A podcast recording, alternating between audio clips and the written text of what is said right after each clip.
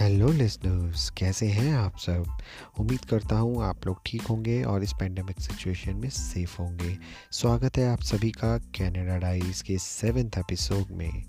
Last हमने बात की थी स्टडी परमिट के बारे में और उसी को आगे बढ़ाते हुए आज मैं आपको बताने वाला हूँ इमिग्रेशन का प्रोसेस एंड स्टडी परमिट का प्रोसेस मगर उससे पहले मैं आपको ये बता दूँ कि मैं और मेरी वाइफ में हमने डिसाइड किया कि मेरी वाइफ स्टडी परमिट पे कनाडा जाएगी। एंड सेकंड थिंग हम दोनों को छः साल का एक्सपीरियंस ऑलरेडी हो चुका है। तो हमें स्टडी छोड़े हुए छः साल ऑलरेडी हो चुके हैं। तो इस सिचुएशन में स्टडी परमिट लेना बेनिफिशियल होगा या नहीं, या पॉजिटिव रिजल्ट्स आएँगे या नहीं वो हम आगे देखते हैं। सो अकेडमिक बैकग्राउंड मेरी वाइफ का काफ़ी अच्छा था, काफ़ी अच्छे स्कोर से स्कूल में कॉलेजेस में। जो कि college and visa officers consider करते हैं।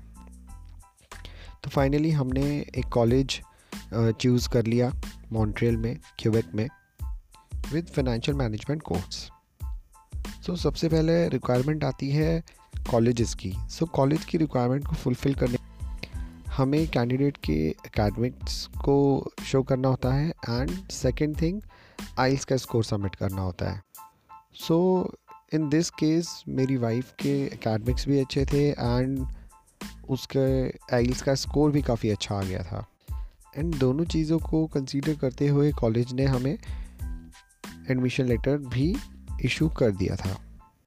सो so, अब हमारे पास एडमिशन लेटर था एंड अब हमें इमिग्रेशन की प्रोसेस को आगे बढ़ाना था।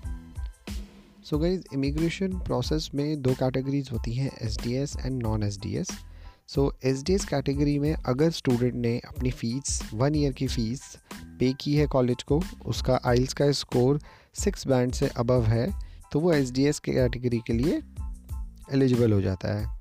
Whereas non S D S category में अगर किसी स्टूडेंट का स्कोर सिक्स बैंड से कम है और उसने एक साल की फ़ीस भी नहीं दी है तो वो नॉन एस डी एस के थ्रू अपना इमिग्रेशन प्रोसेस कराता है. And in our case we are lucky enough कि हम एस डी एस कैटेगरी में फॉल कर रहे थे। अब S D S and non S D S में डिफरेंस क्या है? गाइज़ डिफरेंस ज़्यादा कुछ नहीं है, सिर्फ़ और सिर्फ़ प्रोसेस टाइम का है। जहाँ एस डी एस में रिज़ल्ट आने में 15 डेज़ लगते हैं और डिसीज़न आने में 15 डेज़ लगते हैं, वहीं नॉन एस डी एस में 25 टू 30 डेज़ और उससे भी ज़्यादा लग सकते हैं। And guys S D S और नॉन एस डी एस में अप्लाई करने से पहले एक और इंपॉर्टेंट चीज़ है सी ए क्यू अब ये सी ए क्यू सर्टिफिकेट क्या होता है? सो so, जो भी स्टूडेंट क्यूबिक में पढ़ने जाता है उसे एडमिशन लेटर के साथ साथ सी ए क्यू का लेटर भी सबमिट करना होता है इमिग्रेशन ऑफिसर को। And C A Q letter is the letter which is provided by the Quebec government जो कि आपको अलाउ करती है कि आप क्यूबिक में आके अपनी स्टडी कर सकते हैं। सो so, सबसे पहले सी ए क्यू अप्लाई करने के लिए हमें एडमिशन लेटर सबमिट करना पड़ता है एंड उसकी एक फ़ीस होती है जो कि near about hundred and fifteen dollar होती है। एंड सी ए क्यू को आने में लगभग पच्चीस से तीस दिन लग जाते हैं। सो so, जब हमारा सी ए क्यू आ गया हमारे पास आई का स्कोर था हमारे पास एडमिशन लेटर था हमारे पास वन ईयर की फ़ी की रिसीट थी देन हमने इमिग्रेशन में अप्लाई किया through that same consultant and उन्होंने एक फ़ाइल तैयार की एंड ऑनलाइन उसको अप्लाई कर दिया. सो so, हम लोग इतना पॉजिटिव थे अपने रिज़ल्ट्स को लेके कि हमें स्टडी परमिट तो मिल ही जाएगा. तो एक ट्विस्ट था इस कहानी में कि as my wife was working in a bank तो बैंक में जो नोटिस पीरियड होता है थ्री मंथ्स का होता है. तो हमने प्लान किया कि हम लोग दिसंबर में अपनी फ़ाइल सबमिट कर देंगे and within fifteen to twenty days हमारा रिज़ल्ट आ जाएगा। हमने प्लान करके रिज़ाइन कर दिया अक्टूबर में। अक्टूबर में रिज़ाइन करने की वजह से जो लास्ट डेट थी बैंक में that was thirty first of December and हमने फ़ाइल सबमिट की थी दिसंबर में। एंड हमारा रिज़ल्ट आया ट्वेंटी फाइव दिसंबर को एंड गेस व्हाट हमें अपनी फ़ाइल के अगेंस्ट रिजेक्शन मिला। And it was really shocking हम लोग बहुत ही दुखी थे। It was very sad moment and दूसरी ओर जो हमारी प्लानिंग थी, वो सब ख़राब हो गई थी। वहाँ वाइफ ने रिज़ाइन किया हुआ था। या हमने सोचा था कि this was a last chance and सब कुछ ऐसा लगा जैसे सब कुछ बस ख़त्म हो गया। अब हमें क्या करना था? कुछ समझ नहीं आ रहा था। हमने दो साल वेट किया कि हमारा नंबर एक्सप्रेस एंट्री में आए, वो भी नहीं आ पाया। फिर हमने स्टडी परमिट के लिए अप्लाई किया, वहाँ से हमें रिजेक्शन आ गई। लाइफ के लोएस्ट पॉइंट पे थे हम। It was very very sad and ये भी फिगर आउट करना था कि अब जो लास्ट डे है थर्टी फ़र्स्ट दिसंबर उसका क्या करना है? क्या रिजाइन रेजिग्नेशन वापस लेना चाहिए? या क्या करना चाहिए? हम बिल्कुल ही क्लूलेस थे। हमें कोई भी आइडिया नहीं था कि हमें क्या करना चाहिए। देन हमने एक दिन लिया, दो दिन लिए एंड हमने सोचा प्लान किया देन अगेन हमने फिर से स्टार्ट किया।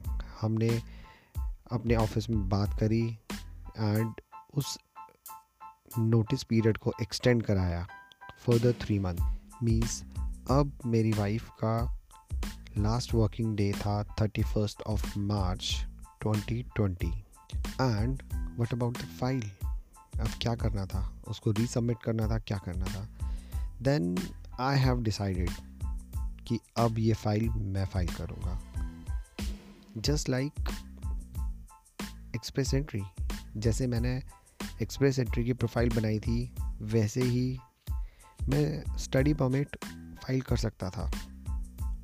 No this time I have taken the charge again so यहाँ मैं आपको एक बात बताना चाहता हूँ कि जब हम फ़ाइल सबमिट करते हैं, उसमें हमारे बेसिक डॉक्यूमेंट्स होते हैं आइल्स का स्कोर होता है एडमिशन एडमिशन लेटर होता है सी ए क्यू होता है and there is a one more most important document which is called your S O P so अब ये एस ओ पी लेटर क्या है? स्टेटमेंट ऑफ़ पर्पस उसमें हमें बताना होता है कि स्टूडेंट और कैंडिडेट वहाँ क्यों जा रहा है, क्या काम है उसे, कितने टाइम में उसे वापस आना होगा एंड वो स्टडी क्यों करने जा रहा है।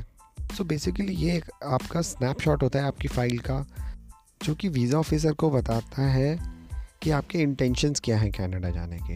एंड उसी के बेसिस पे वो अपना डिसीज़न लेता है। एंड यहाँ एक और कैरेक्टर का इंट्रोडक्शन कराना बहुत ज़रूरी है, जो कि काफ़ी इम्पोर्टेंट है। तो इस इंसान का नाम है गुलशन अंकल। ये मेरी वाइफ के फादर के फ्रेंड हैं, जो कि कनाडा में ऑलरेडी सेटल्ड हैं।